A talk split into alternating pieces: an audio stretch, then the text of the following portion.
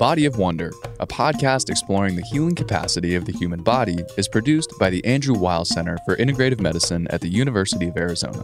The Andrew Weil Center for Integrative Medicine is internationally recognized for leading the transformation of healthcare through innovative learning programs, evidence-based research, and integrative practices. To find out more, go to azcim.org/podcast. Again, that's azcim.org/podcast. Hi, Andy. Hi, Victoria. It's so beautiful here in your house today. Yes, lots of plants, sunshine, the garden is outside, and my three canine companions, Ajax, Juno, and Kango. And they're so well behaved today. They really understand podcasts. They take their positions, and they're completely silent and don't move until we're done recording. But listeners, if you do hear just a little bit of sounds, you'll know what that is.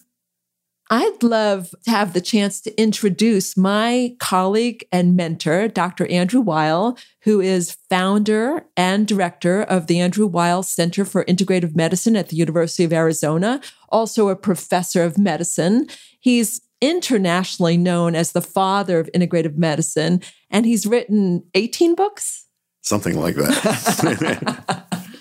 And I'm delighted to be here with Dr. Victoria Mazes, who is a graduate fellow of the University of Arizona Center for Integrative Medicine. She's a family physician, has become an expert in women's health, especially with great interest in environmental medicine as well. You've also written books and is on the lecture circuit. And she has been for a long time now executive director of the Center for Integrative Medicine. I am really excited that we are launching a new podcast called Body of Wonder. Well, podcasts seem to be the way that most people are getting information these days. And we have a lot of information that we want to share with the world. Mm-hmm. I really knew nothing about podcasts and haven't listened to a whole lot of them, but I've been invited to be on them a lot. And I just can't believe the numbers of people that have heard them. I think what I say has reached many more people than I have through my written work. It is amazing. And what I hope for our podcast is that it'll be a conversation, that we will get to have really interesting, thoughtful conversations with people who we think of as thought leaders in integrative medicine. And I'd also like to see them not be too long because I just simply can't imagine listening to a 2 or 3 hour podcast. And I think many people would like to have, shorter informational bits. Well, I agree. Would you please define integrative medicine for our listeners? I think integrative medicine is the way of the future. It is a system that is based on understanding and emphasizing the human organism's potential for healing and self-correction. I think that's generally ignored in conventional medicine. When I sit with a patient, always the question in the back of my mind is, why is healing not happening here? Because that's the rule, not the exception. And what can I do from outside to facilitate that? I think also integrative medicine sees people as not just physical bodies, and that we teach that you have to understand the mental, emotional being, the spiritual entity, the community member, and look at all those dimensions in trying to understand health and illness. We place a great deal of emphasis on lifestyle. And I think that emphasis on lifestyle medicine puts us in a very strong position to offer real preventive treatment. And since the diseases of lifestyle are epidemic in our society, hypertension, diabetes, obesity, conventional medicine can't manage them well, and that's major cost burden on the healthcare system. And I think we have ways to manage those conditions and prevent them. And I think, an aspect of integrative medicine that attracts a lot of attention is that we're willing to look around the world and throughout history to find remedies, treatments that are not going to cause harm, but show reasonable evidence for efficacy and bring those into mainstream. So, a short definition of integrative medicine is it's the intelligent combination of conventional and alternative medicine, but I think it's much more than that. It's as I said, healing-oriented medicine that takes account of the whole person, emphasizes lifestyle, and is willing to use all remedies.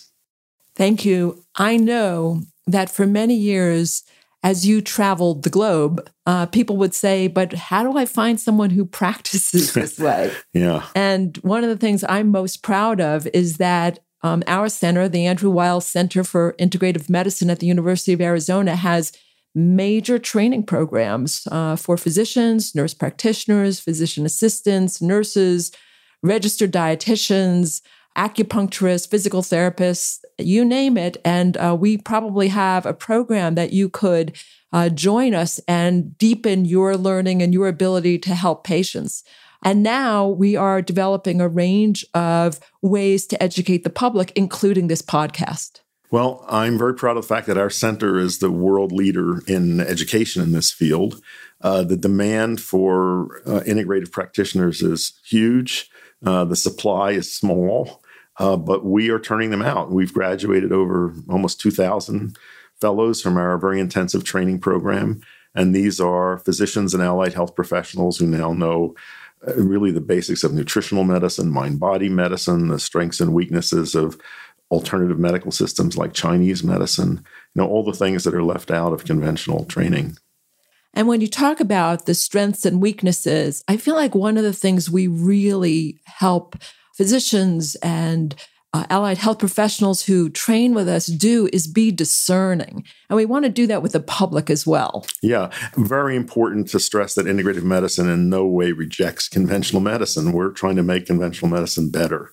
So we're building on it, trying to, you know, tone down its excesses and remedy its deficiencies and build a new system of medicine. I've always said that one day we'll be able to drop the word integrative and it'll just be good medicine. So how did you first become involved with the University of Arizona's College of Medicine? My car broke down in Tucson in 1973. It was an English Land Rover that I had driven to South America without incident. I shipped it back, and the had it overhauled at the Land Rover Agency in Laguna Beach. They forgot to pack one of the wheels with grease. I drove to Tucson. I was just going to stop here for a couple days, and I was on my way to southern Mexico to deliver a baby of a friend of mine. And the wheel bearing shattered, almost causing a major accident. And it took 6 weeks to get the part. It was February of a warm, wet winter. I fell in love with the desert. It was in full bloom. I met people I loved, and I never left. Baby got delivered by itself, as they usually do. Now, it also, you know, while I would never imagine that I would be living in Tucson, Arizona, I've been here for 40-some years, it also turns out, I think this is the only place that I could have done what I have done with integrative medicine. You know, I was educated on the East Coast. I did an internship on the West Coast. Integrative medicine could never have taken root in those places because the conventional medical establishment is so conservative and powerful. Arizona, first of all, the medical school here was relatively new. The licensing laws in Arizona are kind of wild westy and freewheeling. There was many alternative practitioners who were licensed to practice here. There's a long history of sending people to Arizona for health reasons. You know, remember, send your sinuses to Arizona, and people with asthma and tuberculosis were sent here to recover. We have the leading spas in the country and this, you know, beautiful natural environment. So I think all of that, it really supported my initiative to try to change medicine. So there's this philosophical openness, this willingness to allow you to experiment and to do things a bit differently. The University of Arizona approached me. I was living in a fairly remote area at the mouth of a canyon outside of Tucson. I had dropped out of medicine. I was making my living as a writer. I wrote articles for magazines. I had written a couple of books. And people had heard me speak on the radio or talk, and patients began showing up at my doorstep. Was not an easy doorstep to reach. And I found myself gradually drawn into practice, which surprised me. But in the meantime, the University of Arizona contacted me and asked me if I would lecture to first and second year medical students about cannabis, because there's a great deal of interest in it. This was about 1974 or 5, and they had no one on the faculty who knew anything about it. I had done the first human double-blind studies with marijuana back in 1968. So I went in and I gave that lecture. It was very well received. And the course that I did it for, called Human Behavior and Development, asked me if I would give another lecture on addiction in general. I did that. And for a couple of years, I gave those two lectures each year. And then I said to them, you know, this is old stuff for me. And currently my interests are in about alternative medicine. Nobody even knew what that term meant. So I gave a lecture on alternative medical practices, talking about things like osteopathy and chiropractic and naturopathy. And then I asked to add another lecture on mind-body interactions and healing. And those lectures became the basis for my first book about health called Health and Healing, which really lays out the philosophy of integrative medicine. You know, I enjoyed having I had some sort of adjunct faculty appointment and was paid minimally for those lectures, but I could use the stationery of that office. And, I had this tenuous institutional connection, but I had no illusions or interest in trying to change anything down there, because the College of Medicine at the University of Arizona, like I suppose most colleges of medicine in that era, seemed monolithic, frozen, business as usual, not open to change. So I really felt like a man from Mars down there. And then I think it was about 1993, my best friend from Harvard Medical School, Joe Alpert, a cardiologist, was named chief of medicine here. He came with a new dean, Jim Dahl, and also a cardiologist. The two of them had been a team at the University of Massachusetts Medical School and had been instrumental in getting John Kabat-Zinn's program in mindfulness meditation set up there. I had dinner with Joe shortly after you arrived, and he said, well, now you have friends in high places. What do you want to do? And I said, well, I'd like to change all of medicine. And he said, how do you want to do that? And I said, I'd like to start a residency in a field I want to call integrative medicine. He said, let's talk to the dean. So that's when Jim Dahl said, you can't really start a residency in a field that doesn't exist. You know, why don't you think about doing a fellowship? So that's how it began. And I have to say, for many years, the University of Arizona very much capitalized on my celebrity, you know, using my photograph and all their fundraising materials and stuff, but really never supported our center financially. You know, they gave us minimal space. We got no money from the state of Arizona. We depended on private philanthropy, some federal money, and then gradually we became self-sufficient through tuition. But it's only been fairly recently that we've had a university president and a vice president for the health sciences who strongly favored what we've been doing until they couldn't believe that for so many years the university didn't see what an asset it had in our Center for Integrative Medicine. So it's been a great change. When you first conceived of training doctors in integrative medicine, you were warned away from training medical residents by our dean. So he suggested backing up and taking people who completed residency training to do a fellowship. So the first thing that we did, it was the program in integrative medicine then, was to offer a two-year residential fellowship. People came and lived here for 2 years, and we took 4 people at a time. And you were in the second class of fellows. Yes, I was. The main criticism that I got in those early years was how possibly you're going to change anything by training 4 people a year. But over the years, we graduated something like 35 people from that residential fellowship, and some of them are now in very significant positions to make change in medicine. But more importantly, this gave us a chance to really refine a curriculum that could be translated into a distributed learning format. And we began an online fellowship program with some residential time in Tucson. And that has now really grown exponentially. We train about 160 people a year. It might be the largest fellowship program in the world. And we've graduated, as I said, 2,000 people from that. Victoria, coming into the fellowship in those early days, that was a fairly risky decision. You know, we were a new enterprise in a very new, untested field. How did you come to do that? So I had been in practice in Northern California for 9 years before coming into the fellowship. And in those years of practice, I studied at UCSF for medical school, and then I did a family medicine residency.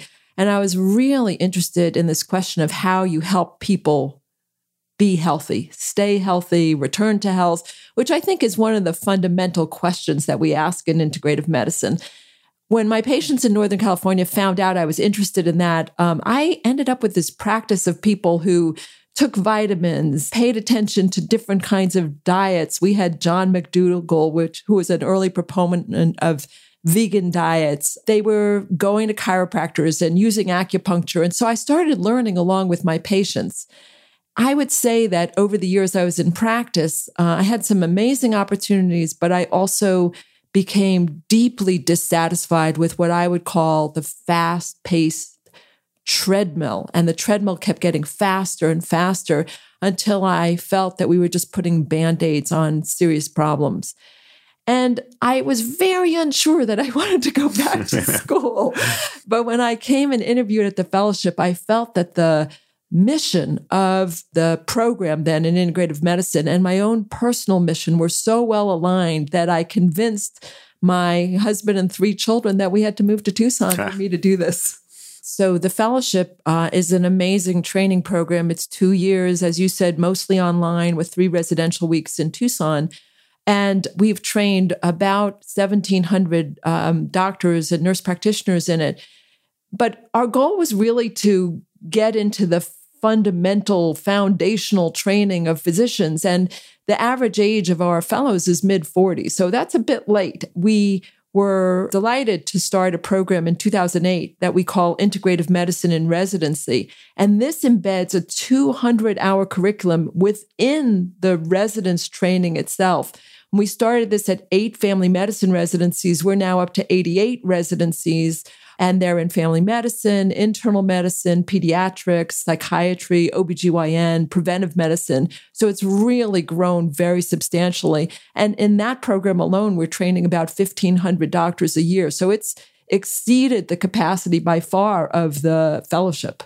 And, you know, in the early years, we were seen as radical, anti-scientific, you know, the enemy of conventional medicine. And now the term integrative medicine is totally accepted in academic discourse.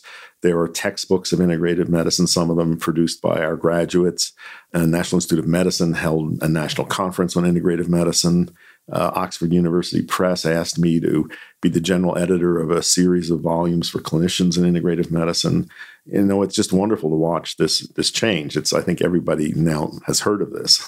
I would think it would be deeply satisfying to be in your shoes at this point of your life. Not that many people get to witness something they hold dear, have argued for, written about for decades, come to full fruition. Mm-hmm. You know, I think for the early years of my work, I was way ahead of the times, and I didn't get much reinforcement for it. And it's been amazing to watch the mainstream catch up with me. But I hope I never cease being controversial. You know, I used to bother me when I was on television programs, and people say it's the controversial Dr. Weil. But I think if I'm not controversial, I'm not doing my work. Well, you still seem to be willing to hold that message. Good. And I hope that flavors some of our center's work as well. Yes, I think part of the work of our center is very much to ask the people who train with us to think about what criteria would they use as they are approached with something novel. Mm-hmm. And there are novel things all the time, like, for example, stem cells. When do you decide there's enough evidence to send one of your patients to have a stem cell transplant? So we're in touch with a lot of interesting people who have novel ideas.